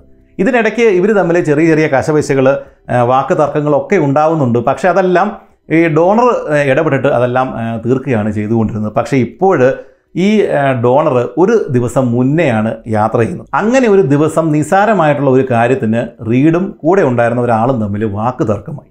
വാക്ക് തർക്കം മൂത്ത് ഇവർ തമ്മിൽ ഉന്തും തള്ളുമായി. ഉന്തും തള്ളും കൂടിക്കഴിഞ്ഞപ്പോഴേക്കും റീഡിൻ്റെ ഭാര്യ ഇതിനിടയ്ക്ക് വന്ന് ഇടപെട്ടു. അവർ രണ്ടുപേരെയും മാറ്റി നിർത്താനായിട്ട് ശ്രമിച്ചപ്പോഴേക്കും മറ്റേയാൾ റീഡിൻ്റെ ഭാര്യയെ മർദ്ദിക്കുകയും അവർ താഴെ വീഴുകയും ചെയ്തു. ഇത് കണ്ടിട്ട് ക്രൂതനായ റീഡ് തൻ്റെ കയ്യിലുണ്ടായിരുന്ന കത്തിയെടുത്ത് ഒരു കുത്ത്, പക്ഷേ സൂക്ഷ്മം എതിരാളിയുടെ നെഞ്ചത്താണ് ആ കുത്തുകൊണ്ടത്. തൽക്ഷണം അയാൾ മരിച്ച് നിലത്ത് വീണു. അത് കണ്ടിട്ട് സംഘത്തിലെ ആളുകൾ ഞെട്ടിപ്പോയി. കാരണം ഇവരുടെ കൂട്ടത്തിൽ പല നാശനഷ്ടങ്ങൾ ജീവഹാനിയൊക്കെ സംഭവിച്ചിട്ടുണ്ട്, പക്ഷേ അതെല്ലാം രോഗങ്ങൾ കൊണ്ട് അങ്ങനെയുള്ള കാര്യങ്ങൾ കൊണ്ടിട്ടാണ്. പക്ഷേ ഒരു കൊലപാതകം ഈ ഗ്രൂപ്പിൽ അല്ലെങ്കിൽ ഈ ഒരു യാത്രയിൽ ആദ്യമായിട്ടാണ്. എന്താണ് ചെയ്യേണ്ടത്? അവസാനം എല്ലാവരും ചേർന്ന് ഈ റീഡിനെ ഒരു സ്ഥലത്ത് കെട്ടിയിട്ടു. എന്നിട്ട് ഇവർ വിചാരണ ചെയ്തു എന്താണ് ചെയ്യേണ്ടത്. ഇവിടെ ഒരു പ്രശ്നമുണ്ട്. ഇവർ ഇപ്പോൾ നിൽക്കുന്ന സ്ഥലം മെക്സിക്കൻ ഭരണത്തിലാണ് അന്ന്, അതുകൊണ്ട് അമേരിക്കൻ ലോയൊന്നും ഇവിടെ പ്രാബല്യത്തിലില്ല. ആ കാര്യം കൊണ്ട് ഇദ്ദേഹത്തെ നമുക്ക് വിചാരണ ചെയ്യാൻ പറ്റില്ല എന്ന് ഒരു കൂട്ടം ആളുകൾ. എന്നാൽ മറുഭാഗം പറഞ്ഞു അങ്ങനെയല്ല, നമ്മളെല്ലാം അമേരിക്കക്കാർ തന്നെയാണ്, അതുകൊണ്ട് ഇയാളെ വിചാരണ ചെയ്യണം, ഒരാളെ കൊന്നതാണ് അതുകൊണ്ട് തൂക്കിലേറ്റണം എന്നൊക്കെ മറ്റേ ആളുകൾ പറയാൻ തുടങ്ങി.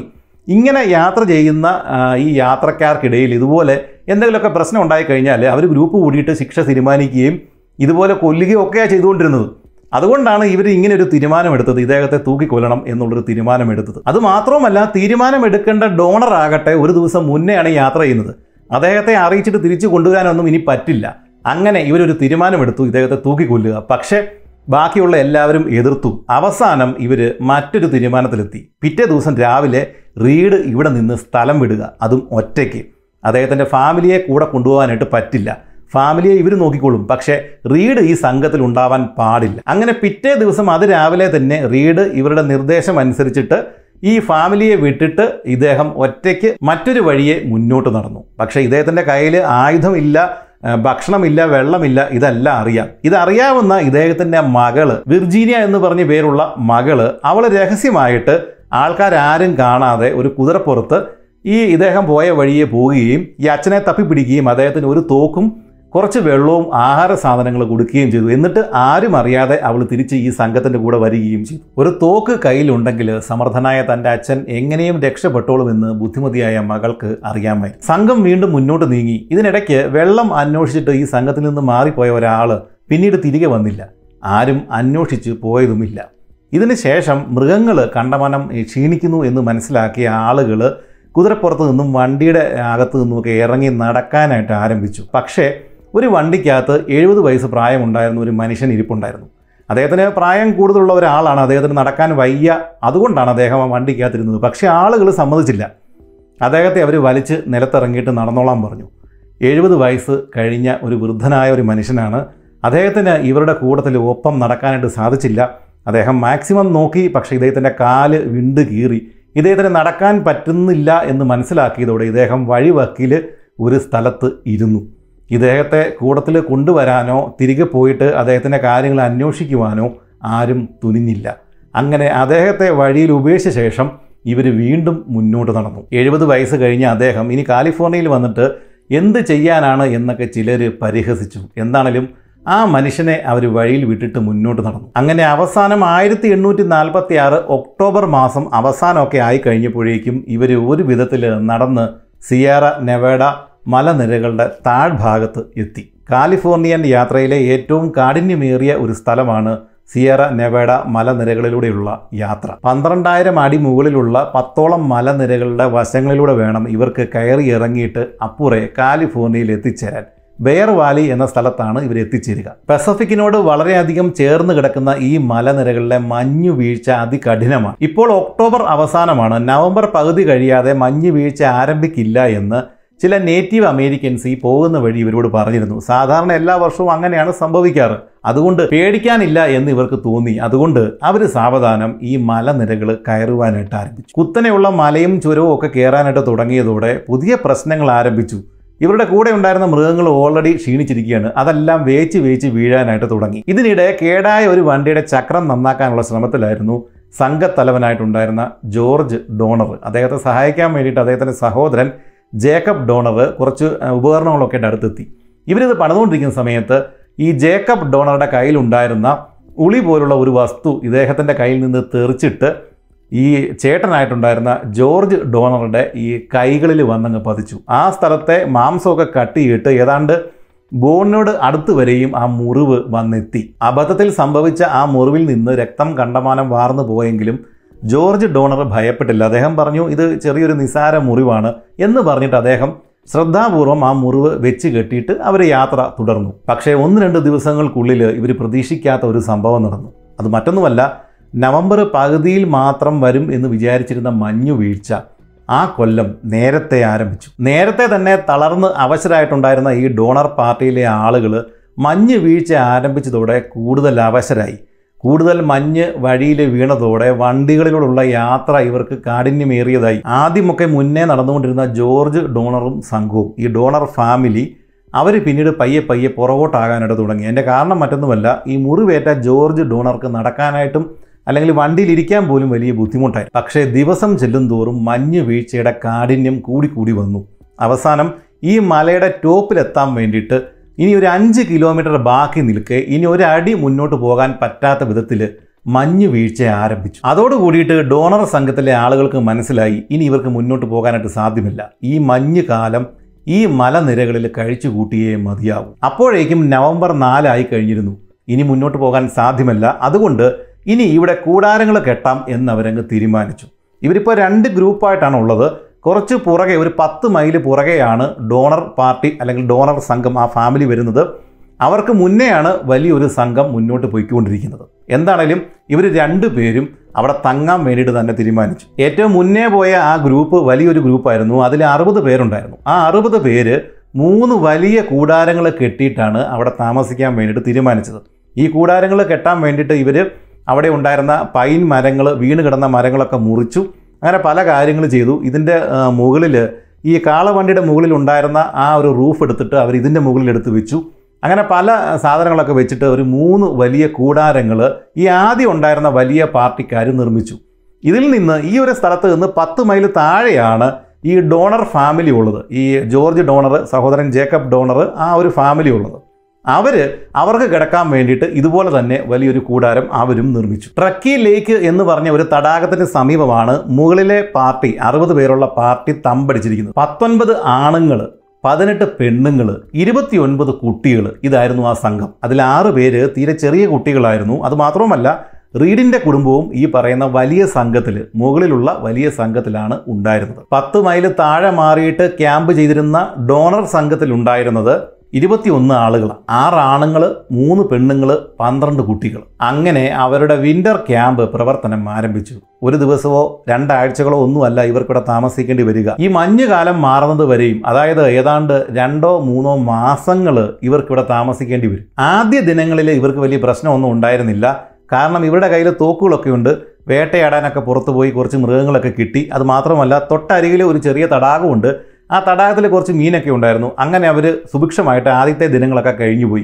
പക്ഷേ മഞ്ഞു വീഴ്ച ആരംഭിച്ചതോടെ വേട്ടയാടി കിട്ടുന്ന മൃഗങ്ങളുടെ എണ്ണം കുറഞ്ഞു. അതുമാത്രവുമല്ല, ഈ തടാകം ഉറഞ്ഞ് കട്ടിയായി. അതോടുകൂടിയിട്ട് മീനിൻ്റെ ലഭ്യതയും കുറഞ്ഞു. അവസാനം ഗതിയില്ലാതെ ഇവരുടെ കാളകളെ കൊന്നു തിന്നു തുടങ്ങി. ഇതിനിടയ്ക്ക് റീഡിൻ്റെ ഭാര്യ, അവരുടെ കുട്ടികൾക്ക് കഴിക്കാൻ വേണ്ടിയിട്ട് ഭക്ഷണമൊന്നുമില്ല. അത് കാരണം മറ്റുള്ള ആളുകളുടെ കയ്യിൽ നിന്ന് ഒരു കാളയെ അവർ കാശ് കൊടുത്ത് വാങ്ങി. ആ കാളയെ വെട്ടിയിട്ട് പീസാക്കാൻ വേണ്ടിയിട്ട് മറ്റൊരാൾക്ക് ഇവർ കാശ് കൊടുത്തു. ഇങ്ങനെയൊക്കെയാണ് ഇതിനകത്തെ കാര്യങ്ങൾ നടന്നു പോയിക്കൊണ്ടിരുന്നത്. നവംബർ 29 ആയതോടെ അവസാനത്തെ കാളയെയും ഈ 2 ക്യാമ്പിലെയും ആളുകൾ കൊന്ന് ഭക്ഷണമാക്കി കഴിഞ്ഞിരുന്നു. തണുപ്പ് കൂടിയതോടെ അതുവരെയും വേറിട്ട് കിടന്നിരുന്ന കുടുംബങ്ങൾ അവരെല്ലാം കൂടെ പിന്നീട് ഒരുമിച്ച് കിടക്കാനായിട്ട് തുടങ്ങി. പക്ഷേ ദിവസങ്ങൾ കഴിഞ്ഞതോടെ ഭക്ഷണം കിട്ടാക്കനിയായിട്ട് മാറി. തണുപ്പ് കൂടി, രോഗങ്ങൾ മൂർച്ഛിച്ചു. അതോടുകൂടിയിട്ട് ആളുകൾ മരണപ്പെടാനായിട്ട് ആരംഭിച്ചു. ആദ്യം മരിച്ചത് ജോർജ് ഡോണറുടെ സഹോദരനായിട്ടുള്ള ജേക്കബ് ഡോണറായി. തണുപ്പിൽ മരവിച്ച് കിടക്കുന്ന തൻ്റെ സഹോദരൻ്റെ ശവശരീരത്തിനടുത്ത് ഈ മുറിവ് പറ്റിയിട്ട് ക്ഷീണതയായിട്ട് ജോർജ് ഡോണർ കുറേ നേരം ഇരുന്നു. അദ്ദേഹം ആലോചിച്ചു. തൻ്റെ വാക്ക് കേട്ടിട്ടാണ് സഹോദരൻ ഈ യാത്രയ്ക്ക് ഇറങ്ങി പുറപ്പെട്ടത്. ഇതിൻ്റെ കാരണക്കാരൻ താനാണ് എന്നൊക്കെ വിചാരിച്ചിട്ട് കരഞ്ഞുകൊണ്ടാണ് അദ്ദേഹം ഇരുന്നിരുന്നത്. എന്താണേലും ജേക്കബ് ഡോണറുടെ ശവശരീരം അവർ മഞ്ഞിനകത്ത് കുഴിച്ചു മൂടി. ഇതിനിടെ മുകളിലെ വലിയ ക്യാമ്പിൽ ഭക്ഷണമൊക്കെ തീർന്നിട്ട് വേറെ പ്രശ്നങ്ങൾ തലപൊക്കിയിരുന്നു. അവസാനം ഭക്ഷണമില്ലാതെ വന്നു കഴിഞ്ഞപ്പോഴേക്കും ഇവർ പണ്ട് അല്ലെങ്കിൽ നേരത്തെ കൊന്ന മൃഗങ്ങൾ, ആ മൃഗങ്ങളുടെ എല്ലുകൾ ഇവർ സൂക്ഷിച്ചു വെച്ചിട്ടുണ്ട്. ആ എല്ലുകൾ ഇവർ വെള്ളത്തിലിട്ട് പുഴുങ്ങിയിട്ട് മൃദുവാക്കിയിട്ട് അത് തല്ലി പൊടിച്ച് കഴിക്കാനായിട്ട് തുടങ്ങി. ഇത് കുട്ടികൾക്ക് കഴിക്കാൻ പറ്റാത്തത് കൊണ്ട് അമ്മമാരും അച്ഛന്മാരും ഒക്കെ ആദ്യമേ അവരത് കഴിച്ച് ചവച്ചരച്ചിട്ട് പേസ്റ്റ് രൂപത്തിലാക്കിയിട്ടാണ് കുട്ടികൾക്ക് കൊടുത്തുകൊണ്ടിരുന്നത്. ഇത് തീർന്നു കഴിഞ്ഞപ്പോഴേക്കും കൂടാരം മറയ്ക്കാൻ വേണ്ടിയിട്ട് കൊല്ലപ്പെട്ട മൃഗങ്ങളുടെ തോലാണ് ഇവർ ഉപയോഗിച്ചിരുന്നത്. അവസാനം ആ തോൽ ഇവർ കഷ്ണിച്ചിട്ട് അത് ഭക്ഷിക്കുവാനായിട്ട് തുടങ്ങി. ഇതിനിടെ ആളുകൾ മരിച്ചുകൊണ്ടേയിരുന്നു. രാവിലെ എഴുന്നേൽക്കുമ്പോൾ ആരൊക്കെ മരിച്ചു കിടപ്പുണ്ട് എന്നറിയാൻ വേണ്ടിയിട്ട് കുട്ടികൾ ഓരോരുത്തരെ കുലുക്കി വിളിക്കുന്ന അവസ്ഥ വരെയും എത്തിച്ചേർന്നു കാര്യങ്ങൾ. ഇതിനിടെ താഴെ ഉണ്ടായിരുന്ന ഡോണർ ക്യാമ്പിലെ കുട്ടികൾ ഈ തണുപ്പിൽ നിന്ന് രക്ഷപ്പെടാൻ വേണ്ടിയിട്ട് എലികൾ ഇവരുടെ കൂടാരത്തിനകത്ത് അല്ലെങ്കിൽ ഇതിൻ്റെ ഇടയ്ക്കൊക്കെ വന്ന് കയറി ഇരിക്കാൻ തുടങ്ങി. അതിനെ ഇവർ കല്ലൊക്കെ വെച്ചിട്ട് ഇടിച്ച് കൊന്നിട്ട് അത് ഭക്ഷിക്കുവാൻ വേണ്ടിയിട്ട് ആരംഭിച്ചു. അത് പിന്നീട് ലഭിക്കാതെ വന്നു കഴിഞ്ഞപ്പോഴേക്കും ഉണങ്ങിയ മരത്തടികൾ ഇവർ ചവച്ചരച്ച് ഭക്ഷിക്കുവാൻ വേണ്ടിയിട്ട് തുടങ്ങി. ഇതിനിടെ ജോർജ് ഡോണറുടെ മുറിവ് പഴുത്ത് വീങ്ങി നീര് വെച്ചിരുന്നു. ഇദ്ദേഹത്തിന് ഭയങ്കര വേദനയാണ്, അനങ്ങാൻ വയ്യ. എല്ലാ ദിവസവും ഇദ്ദേഹത്തിൻ്റെ ഭാര്യ ഈ മുറിവ് കഴുകി വൃത്തിയാക്കുന്നൊക്കെയുണ്ട്. പക്ഷേ അതുകൊണ്ടൊന്നും യാതൊരു പ്രയോജനവും ഉണ്ടായിരുന്നില്ല. ദിവസം ചെല്ലുംതോറും ഈ ജോർജ് ഡോണറുടെ ആരോഗ്യം കുറഞ്ഞു കുറഞ്ഞു വന്നു. ജനുവരി പകുതി ആയതോടെ 12 അടി ഖനത്തിൽ മഞ്ഞ് വീണ് കഴിഞ്ഞിരുന്നു. ഇതിനിടയ്ക്ക് മുകളിലെ ആ ക്യാമ്പിൽ നിന്ന് ഒരാൾ കഷ്ടപ്പെട്ട് നടന്നിട്ട് താഴെ ഉണ്ടായിരുന്ന ഡോണർ ക്യാമ്പിലെത്തി കാര്യങ്ങളൊക്കെ അന്വേഷിച്ചറിഞ്ഞു. അപ്പോഴാണ് ഈ ജേക്കബ് ഡോണർ മരിച്ച കാര്യമൊക്കെ മനസ്സിലായത്. അതുമാത്രവുമല്ല, ജോർജ് ഡോണർ ഇങ്ങനെ മരിക്കാനായിട്ട് കിടക്കുകയാണ് എന്നുള്ള കാര്യങ്ങളൊക്കെ അവർ മനസ്സിലാക്കിയത്. തിരിച്ച് അയാൾ മുകളിലെ ക്യാമ്പിൽ വന്ന് ഈ കാര്യങ്ങളൊക്കെ പറഞ്ഞപ്പോഴേക്കും ആളുകൾക്ക് കരച്ചിലും വിഷമവും ഒക്കെ ആയി. കാരണം ഈ ഡോണറെ അവർക്കെല്ലാം ഇഷ്ടമായിരുന്നു. അതുമാത്രമല്ല, താഴെ ഉണ്ടായിരുന്ന ഡോണർ ക്യാമ്പിലെ മറ്റ് 3 പേരും കൂടെ ഈ ഒരു സമയം കൊണ്ട് മരണപ്പെട്ടിരുന്നു. ഇതിനിടയിൽ മുകളിലെ ക്യാമ്പിലെ പല ആളുകളും മരണപ്പെട്ടതോടെ പല കുട്ടികളും അനാഥരായി. അങ്ങനെ അനാഥരായ കുട്ടികളെ വേറെ ചില കുട്ടികളുടെ അമ്മമാർ അവരുടെ കുട്ടികളുടെ കൂട്ടത്തിൽ ഏറ്റെടുത്ത് അവർ നോക്കാനായിട്ട് ആരംഭിച്ചു. പകൽ മുഴുവൻ ഈ കുട്ടികളുടെ കരച്ചിൽ കാരണം ആ ക്യാമ്പ് ആകെ ശബ്ദമുഖരിതമായിരുന്നു. ഈ ഒരു സമയത്ത് താഴത്തെ ക്യാമ്പിൽ ജോർജ് ഡോണർക്ക് അനങ്ങാൻ വയ്യ എന്ന് മനസ്സിലാക്കിയതോടെ ഈ മുകളിലെ ക്യാമ്പിലെ ഒരു 4 ചെറുപ്പക്കാർ അവർ താഴത്തെ ക്യാമ്പിൽ ചെന്നിട്ട് ഈ ജോർജ് ഡോണറുടെ കുടുംബത്തെ അവർ സഹായിക്കാനായിട്ട് തുടങ്ങി. ഭക്ഷണമൊക്കെ എത്തിച്ചു തുടങ്ങി. എലിയൊക്കെ തല്ലിക്കൊന്നിട്ട് ഇവർ കൊണ്ട് കൊടുക്കാനായിട്ട് ആരംഭിച്ചു. ഈ ഒരു സമയം മുകളിലെ വലിയ ക്യാമ്പിൽ ഒരു ചർച്ച നടക്കുകയായിരുന്നു. ഇങ്ങനെ കടന്നു കഴിഞ്ഞാൽ എല്ലാവരും മരിക്കും എന്നവർക്ക് മനസ്സിലായി. അതുകൊണ്ട് ഇവിടെ നിന്ന് കുറച്ച് പേര് ഇറങ്ങി നടന്ന് മലയിറങ്ങി അപ്പുറത്തെ സൈഡിൽ ബെയർ വാലിയിലെത്തി ആളുകളെ വിവരം അറിയിക്കണം, അല്ലെങ്കിൽ എല്ലാവരും മരണപ്പെടും. അങ്ങനെ ഈ ക്യാമ്പിൽ നിന്ന് യാത്ര തിരിക്കാൻ വേണ്ടിയിട്ട് ഒരു 17 പേര് ധീരമായ തീരുമാനമെടുത്തു. ഈ 17 പേരിൽ ആണുങ്ങളുണ്ട്, പെണ്ണുങ്ങളുണ്ട്, കുട്ടികളുണ്ട്.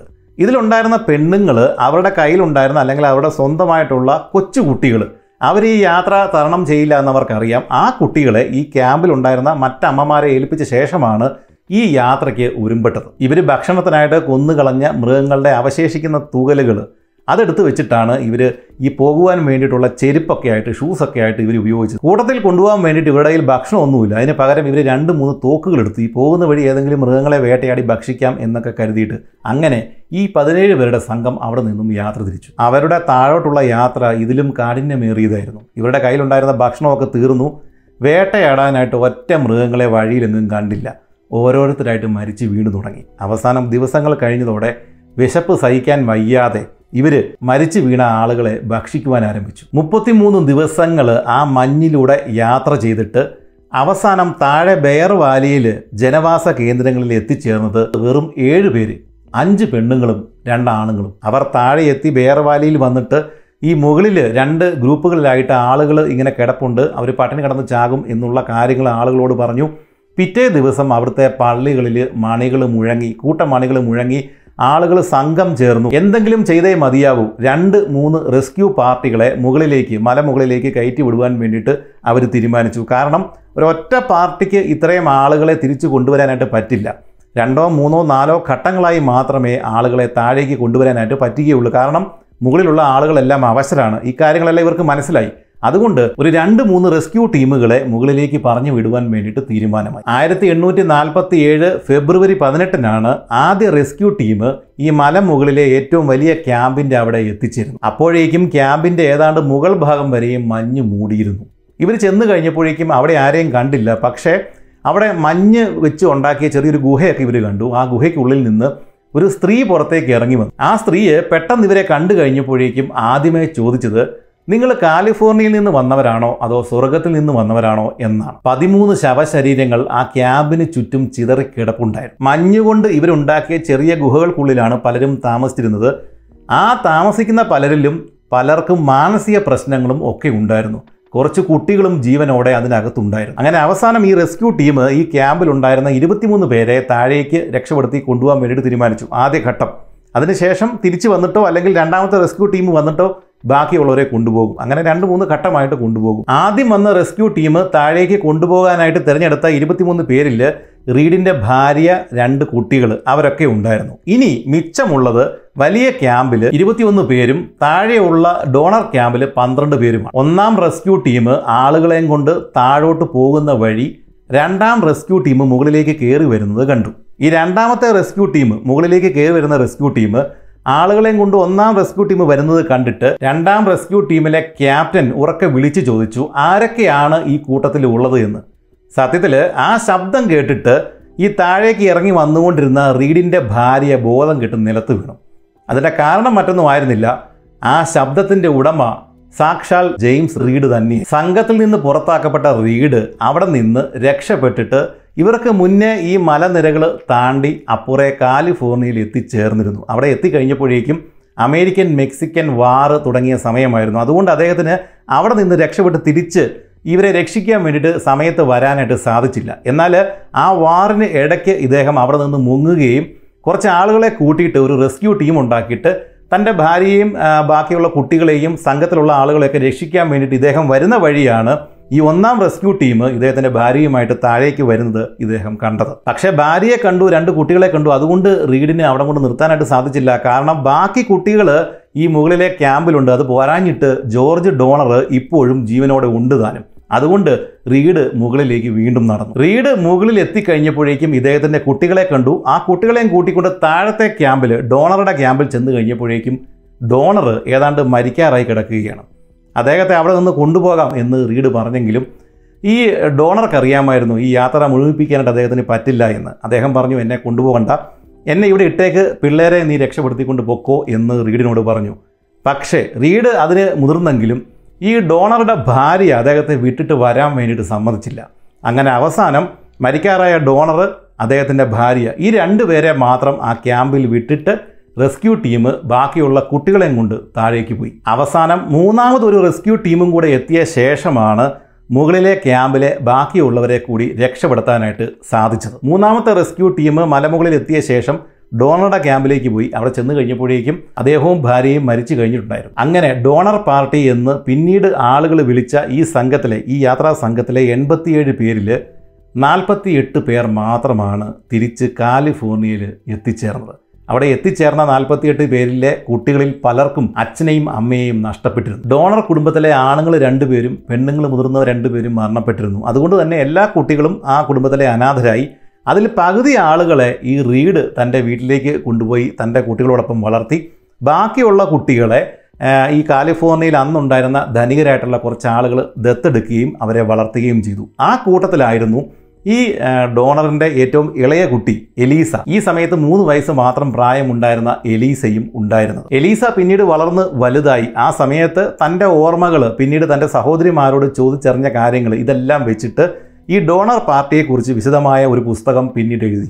എലീസ മാത്രമല്ല, ഈ ഡോണർ പാർട്ടിയിൽ നിന്ന് രക്ഷപ്പെട്ട പലരും അവരുടെ അനുഭവങ്ങൾ ജേർണലായിട്ടും പുസ്തകമായിട്ടും ഒക്കെ എഴുതിയിട്ടുണ്ട്. ഡോണർ പാർട്ടിയുടെ കഥ പറഞ്ഞ് നിർത്തുന്നതിന് മുമ്പ് 2 കാര്യങ്ങൾ പറയാനുണ്ട്. ഒന്ന്, ഈ ഡോണർ പാർട്ടിയെ രക്ഷിക്കാൻ വേണ്ടിയിട്ട് വന്ന റെസ്ക്യൂ ടീമുകൾ അവർ വന്ന സമയത്ത് ഇവർ ഈ പട്ടിണി കിടന്നിരുന്ന ചിലവർ മരിച്ച ആളുകളെ ഭക്ഷിക്കുന്നത് കണ്ടു എന്ന് റിപ്പോർട്ട് ചെയ്യപ്പെട്ടിട്ടുണ്ട്. അതുകൊണ്ട് ഈ ഡോണർ പാർട്ടിയിലെ ആളുകൾ മനുഷ്യമാംസം ഭക്ഷിച്ചാണ് രക്ഷപ്പെട്ടത് എന്നുള്ള വാർത്ത പിന്നീട് പരന്നു.